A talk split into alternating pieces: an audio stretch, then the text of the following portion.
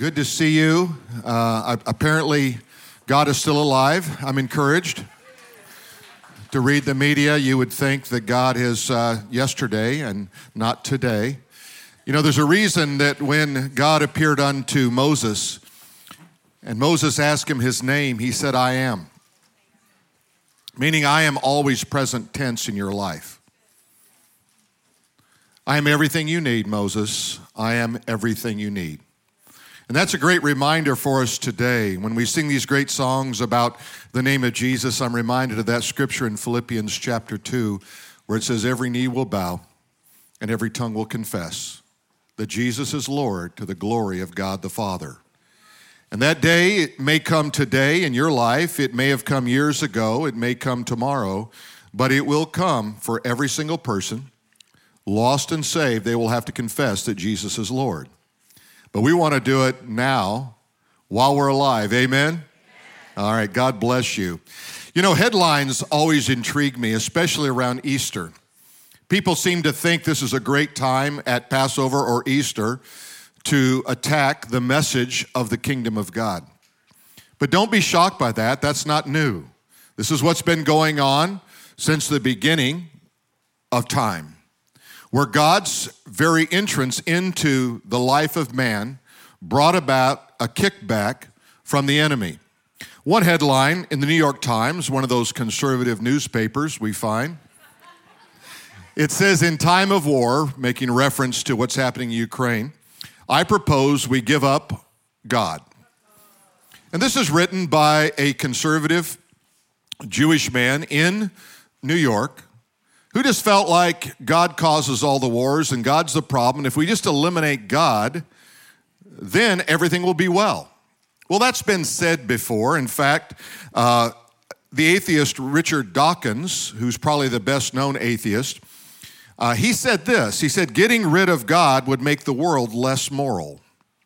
While he doesn't believe in God, he does believe that the God concept helps us behave better.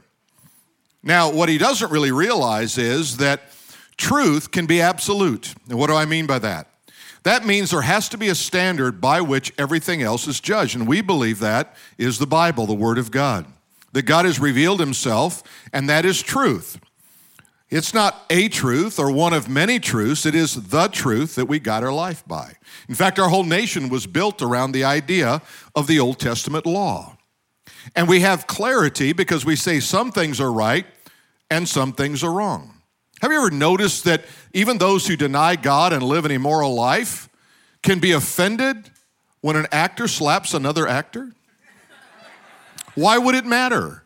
If there's no right and there's no, no wrong, it should be acceptable. And yet there's something in all of us that says there is right and there is wrong, there is truth and there is error. God has made us that way. God made you that way with a conscience and with a capacity to know Him. And then when you hear about God or God's word comes to you, even if you don't believe, you go, well, that does kind of make sense. Now, whether you accept God, believe God, follow God, that's your choice. But you see, what Dawkins was saying is that without a God concept, we have a license to sin. He also said, he referred to God or the God concept as actually a divine spy camera. That if you know you're being watched, you act better. We've always said the first rule of safe driving is a policeman on the corner. We all slow down when we see the police. Well, God, for Dawkins, is like that. But you see, there's something else. When there is no God, there is no purpose. If you're just a biological element of chance that just happened to come to earth and just happen to be born here and just happen to pull yourself out of the primeval sludge and your tail fell off, your fins dropped off, and now you're walking about a human being. What a miracle. I don't know how anyone can say that they don't believe in miracles. That sounds like a miracle to me. People always want to attack. They say, well, the Red Sea, it wasn't really the Red Sea that Moses crossed, it was the Reed Sea which is a greater miracle. That means all those Egyptians drowned in four inches of water. Richard Dawkins, let me go back to him because I want you to, I want you to see something here about the mindset that says no God or no God for me. See, you can say there is a God, but not, but not for me. Dawkins said this God almost certainly does not exist. Now, I don't know if that strikes you funny, but for an atheist to say almost certainly, you would think a good atheist would say God does not exist, period. He went on to say this, and this is in his book, The God Delusion. He said, God, though technically, uh, not technically disprovable, is very, very improbable indeed. Improbable. Isn't that interesting? Well, this has been said and tried before. In fact, in 1966, Time magazine ran this cover and asked the question Is God dead? This actually came from a philosopher, a German philosopher named Nietzsche. And Nietzsche basically said, you know, there's no black or white, there's no truth or error, everything is gray. Whatever you want to believe is just fine. Sound familiar? Sound like bumper stickers that say, can't we just coexist? I'm trying to figure all those out, almost getting a wreck, trying to figure, what are all, what's that? What is that? What is that? But what Nietzsche said, now Nietzsche did not believe in God, but what he did say was that self centered man killed God or the God concept. Now, ultimately, we say, well, God can't die, right? And yet, didn't God die on the cross? You see, God took on human flesh, was born in the likeness of men, became obedient unto death, even death on a cross, but God raised him from the dead. Can you put your hands together and give glory to God for that? One of my favorite preachers, who's now gone and uh, to be with the Lord, I had many conversations on the phone with him and loved his preaching. He was from the South. I'm going to get into that Southern mode if you don't mind. I grew up a little bit in Georgia, a little bit in Louisiana. We, we pastored, and, and uh, so sometimes it comes back naturally. But S.M. Lockridge said, if God is dead, then who assassinated him? If he is dead, what coroner was called to examine the deceased? Who signed the death certificate? Who was so well acquainted with the deceased that they could identify the deceased? And what obituary column did you find his name listed? And then the last question I love the most and why was I not notified? I am the next of kin. Amen. Henry Morris said this about the resurrection. A lot of people say, well, don't you just think that this whole idea of Christianity and resurrection, don't you think that's for people that are uneducated or maybe children and or maybe grandmas? Just somebody else, not me. Well, Henry Morris is a pretty smart guy, and he said this the bodily resurrection of Jesus Christ from the dead is the crowning proof of Christianity.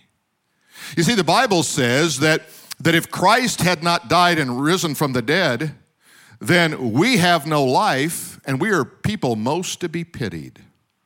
He went on to say if the resurrection did not take place, then Christianity is a false religion. If it did not take place, then Christ is God, and the Christian faith is absolute truth. You see, everything we believe as Christians revolves around one event, and that is the resurrection. Disprove the resurrection, Christianity is out the door. It's worthless. Just walk away because it's not true. Now, Jesus understood what was going to happen. Remember, as he walked with his disciples, he taught them along the way and he gave them instructions. And he, he said, I'm going to give you a promise. And here's the first one Matthew chapter 16 and verse 21. From that time, Jesus began to show his disciples that he must go to Jerusalem and suffer many things from the elders and the chief priests and scribes and be killed, and look at this, and raised from the dead. Now, can you imagine? You're, you've left home, you've left job, you've left everything. You're one of the 12 disciples. And you have this idea that this is King Jesus, and King Jesus is going to crush the Roman Empire, going to establish a new kingdom on the throne of his father David. He's going to rule and reign with righteousness. And all of a sudden, he starts talking about dying. And then he starts talking about rising from the dead. Well, it's one thing, everybody can relate to dying, but now raising from the dead? I mean, I've never seen anybody raised from the dead, but I believe this one was raised from the dead. Amen? And so now all of a sudden, all their hope, they're kind of struggling. But look, he goes on to say it again Luke chapter 9 and verse 22. The Son of Man must suffer many things, be rejected by the elders, chief priests, and the scribes, be killed, and raised up on the third day. Very specifically, not just raised, but on the third day. You see, it was common in that day to believe that if someone wasn't dead at least three days, that they sometimes came back to life. But after three days, they said, no, it's too late. He can't just wake up. All right? Matthew chapter 20, verses 18 and 20. 18 and 19, rather. The Son of Man will be betrayed to the chief priests, to the scribes. They will condemn him to death, deliver him to the Gentiles, to mock and scourge and crucify him, and the third day he will rise again. Now, you notice this passage adds a little bit more into it. It says here, they will deliver him to death, to the Gentiles, to mock him. Remember, Jesus was mocked. Remember, even Pilate said, I find no fault in this man. And he washed his hands as if he were now guiltless of the death of Jesus Christ. And, and the Jewish leaders said, Crucify him, crucify him, let his blood be on us and on our children's children. You see, they were so religious, they couldn't even see their own scriptures because the Bible promised in Isaiah 53 that he would be rejected of men, he would be whipped and scourged, and it would be by his stripes that we would even experience healing in our life. So you see, the scripture is very clear. Is there proof? Of course there is. There's proof that, uh, for example, if we're taking and examining the, the resurrection of Jesus Christ based on how we determine truth in history, then the resurrection is one of the greatest historical facts known to man. You see, what historians do, they'll take the number of documents that are out there, They'll find the number of errors in that, and they come up with a formula of the likelihood that person actually did what he said he did and existed. So if you go back and you look at something like uh, Napoleon, how many of you believe there was a Napoleon? I do. You know, the, the, the emperor of France who had great exploits. He wrote a lot about himself. He was much, very much an egomaniac. Other people wrote about him. Other people said things about him. It was he's well attested in history. And yet, when you you take his life and all the historical writings of it, there's less than a 30% chance that there was even a Napoleon, because there's so much contradiction in that. Well, what about the resurrection of Jesus Christ? Not the whole life of Jesus, just the resurrection. You see, the only thing that was written, I mean, not the only thing that was written was the Bible. The Bible, of course, is one uh, source of, of information. But Josephus, the Jewish historian, he wrote about the resurrection of Jesus Christ. Many others wrote about the resurrection of Jesus Christ. If you take all the historical records, including the Bible, and then you go through that same formula, you have a 90 plus chance that Jesus Christ was alive, died, and rose from the dead based on just history. Just history. And I think, yeah, put your hands together, amen. Now, I will say, we don't need history to prove the resurrection. But isn't it nice to know that the faith you have is not a blind faith? People say, well, don't you think Christianity is blind faith? No, that's a phrase that comes from Kierkegaard. Kierkegaard was this philosopher who said, you know, it's just a leap in the dark of blind faith. I don't have blind faith. I have a well attested document from antiquity called the Bible. And guess what? It's very unique among all the writings. You, you, won't find this in the writings of the Muslims, you won't find this in the Hindus or anybody else, but there's one interesting thing that sets it apart. You know what it is? It is predictive prophetic words. In other words, God wrote about things in 700 BC that were fulfilled in the life of Jesus Christ. More than 300 different uh, prophecies about Jesus, nearly half of those were fulfilled in his first coming. What's the likelihood of that? Well, it's astronomical, you can imagine. One of the proofs is the, the body. Where is the body? And that was every, all of Jerusalem was circling about trying to figure out where is Jesus? And so we find that the women said that the tomb was empty. Well, we also know that the angel, when they went there, said it was empty. The soldiers said it was empty. Now, these are Roman soldiers. These are the trained Green Beret of their day, if you will. To leave their post, the penalty was death. They were so frightened that they left their post and went reported that he's gone. They were shaking in their boots, so to speak. They said it was empty. The disciples came back and they reported he's not there. The guard said, It's empty. The Jewish priest said it was empty.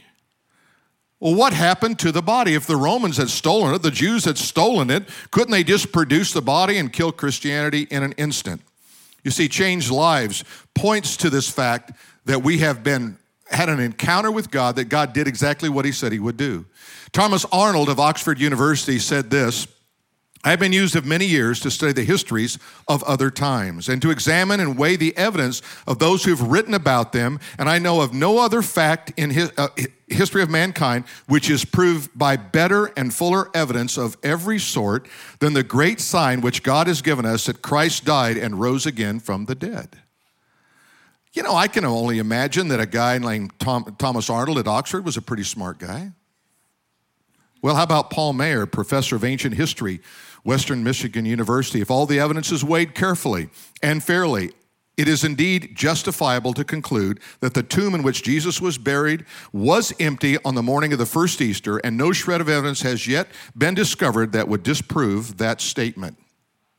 Dr. Norman Anderson, think of the psychological absurdity of picturing a little band of defeated cowards uh, cowering in the upper room of one day or and a few days later transformed into a company that no persecution could silence. Remember when, when he was crucified, everybody was finding a, you know, some place to hide, these disciples, and yet they were transformed on his resurrection. And then attempting to attribute this dramatic change to nothing more convincing than a miserable fabrication that simply would not make sense. Why, Dr. Ming Wang of Harvard and MIT, magna cum laude Harvard, I might add, pretty smart guy. He said, I came to know Jesus Christ because I did not find in science the answers to life's questions, for which I was searching. The more I learned about science, the more, not less, evidence that I saw God's creation and His design. You know what coming to know Christ means? In, in many things, in, in addition to life, it means purpose. Story is told of a 25 year old woman in Biloxi, Mississippi, who had come to the end of her life. Despair, discouraged, defeat, she decided she was going to take her own life. She made her way up on a tall bridge and decided to jump into the water. There was a man watching from the, from the banks. He saw her jump in and he jumped in to save her. In his excitement to save her, he simply forgot he did not know how to swim. He was thrashing about and drowning, and the woman, actually saved his life and took him to shore. you see, it wasn't the man who saved her, it was purpose that saved her. She found purpose in her life. You see, if you're just a, a creature of evolution, what really is your purpose? There's nothing beyond the grave. There is no fulfillment of loving a God and, and serving God. People say, well, you know, what if you're wrong? Okay, well, let's suppose there is no God. Let's suppose I'm wrong. Here's what the penalty has been for me I've had a standard to live by, I've lived with hope, right? I've had values that I can bring into my family, into my house, into my community, right? But what if you're wrong? If you're wrong and there is a God and you stand before that God on the judgment day, He's not letting you into heaven. It's cost you your very soul. So whether you whether you believe or don't believe, you have to at least be an honest doubter. Right? You have to at least say, "Well, I'm going to be honest and say I doubt and I have reasons." And I think I think if we investigate and go deeper into it, we'll find that more and more people who investigate or try to disprove Christianity become Christians. In John chapter 11, Jesus said this, "I am the resurrection and the life." Just think of that statement. Who is he? I am the resurrection, and the life. Notice that present tense I am. He who believes in me, though he may die, he shall live, and whoever lives and believes in me shall never die. You see, we're born twice. We can be born twice. So I'm born when I'm born, and then I'm born again. That seemed confusing to a guy named Nicodemus. He asked Jesus, How can I be born again? Can I go back in my mother's womb? And Jesus said, Nicodemus, are you a teacher in Israel and you don't understand? That unless you're born of the Spirit, you will not see the kingdom of God. But there's also two deaths there's a physical death, but there's also a spiritual death, and that separates us from God. Well, how do I commit that spiritual death? Well, you already have. Have you ever sinned? I'll say that to people and they go, Well, I'm not a sinner. I say, Have you ever lied? Well, yeah, well, that's a sin. Right? Well, I keep the Ten Commandments. By the time you read them, you've already broken them. Amen? See, the Ten Commandments were never meant to get you into heaven. They were meant to be a mirror that you looked into and said, Yep, I think I need God. That's what they were for.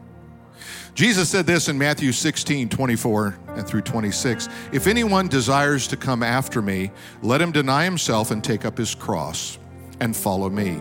For whoever desires to save his life will lose it, and whoever loses his life for my sake will find it. Or what will a man give in exchange for his soul? A couple of things Jesus said that following Christ is not easy, it's difficult. It's difficult to stand in the marketplace. It's difficult to stand in school. It's difficult to stand at your work, in your community, and com- confess that you are a Christian. But you know what Jesus said? If you confess me before men, I will confess you before my Father which is in heaven. You see, He expects something out of us. And so He should. If He's going to rescue you from, from sin and death and the grave, and give you a place in heaven, don't you think He wants a good representative here on earth? Amen. And He says, What will you give in exchange for your soul? What would you say on earth? What would be the blessing, the riches, the opportunity, the position, the power that someone would give you on earth, and you'd say, I'll give that up for my soul? What would it be? You know, Mick Jagger did that years ago. He said, You know, if you'll make me the greatest rock and roll musician, I'll give my soul. I'll sell my soul to the devil. He even wrote a song about it. What would you sell your soul for? What would you give up? I don't think there's anything worth giving up, do you? You know, the amazing thing about God is He has an amazing way of sneaking into your life. I like to call Him Jehovah Sneaky. You know, I wasn't looking for God when I began to read a book about the return of Christ. I just thought I was curious. And then I bought a Bible. I started reading that Bible, and I wasn't looking for God. I just was curious. And next thing I know, I find myself believing in God. I'm going, this is amazing. Reading the Bible is amazing because it's the Word of God and it just brings life to us. So, how do I become a Christian? I grew up in the church. In fact, I used to light the candles in the church. I'd go down in the morning with my buddy Jim, and we'd light the candles and had our robes on, and we'd sneak down the basement and smoke cigarettes. Never was very good at smoking cigarettes. But it seemed like the right thing to do. Then the organ would begin to play, and we'd put the robe on, and back up we'd go to put out the candles. I was pretty religious, but I was pretty lost, right? Not because of cigarettes, because I didn't know God. And you see, how do I get to know God? You know, have you ever picked up a Bible? I mean, it's big, isn't it? Have you noticed how thick it is? They use those really thin pages to trick you. If they used regular paper, it'd be like a foot deep. But where, how do I take all of that and bring it to a place of just simple faith in God? I think there's a simple prayer. Here's what Jesus said in Romans chapter 10, verses 9 and 10, the Apostle Paul wrote it down. He said, If you confess with your mouth the Lord Jesus, believe in your heart that God has raised him from the dead, here's the promise. Are you ready? You will be saved. There's a promise. So I put into a paragraph a prayer that you could pray today. And it's your faith, not my words, it's your faith in God that can bring you to the point of salvation. I'm going to ask you to stand with me right now. I'm going to ask you to repeat this prayer out loud, praying that Jesus would save you today, come into your heart, give you the gift of eternal life. It goes like this. Just repeat after me. I admit that I am a sinner, and I understand that my sin separates me from you. I believe that Jesus, being God, paid the penalty for my sins when he died on the cross and he rose from the dead. I want to place my trust in him as my Savior. Thank you for loving and forgiving me and giving me the gift of eternal life. Now, I want you just right now, in your own words, just to bow your head and just thank Him. If that was your prayer, this was your, the first time you've ever prayed this prayer, the first time you've ever meant it, I prayed that prayer, Pastor, and you just want to thank God in your own words. You might say something like this God, thank you for saving me. God, thank you for your word. Thank you for showing me you today. Now, if that was your prayer, just lift your hands up. Would you just say, I, Pastor, I prayed that prayer all over this place. Amen. Just lift them up. If you confess me before men, I will confess you before my Father in heaven. Amen. God bless you. God bless you.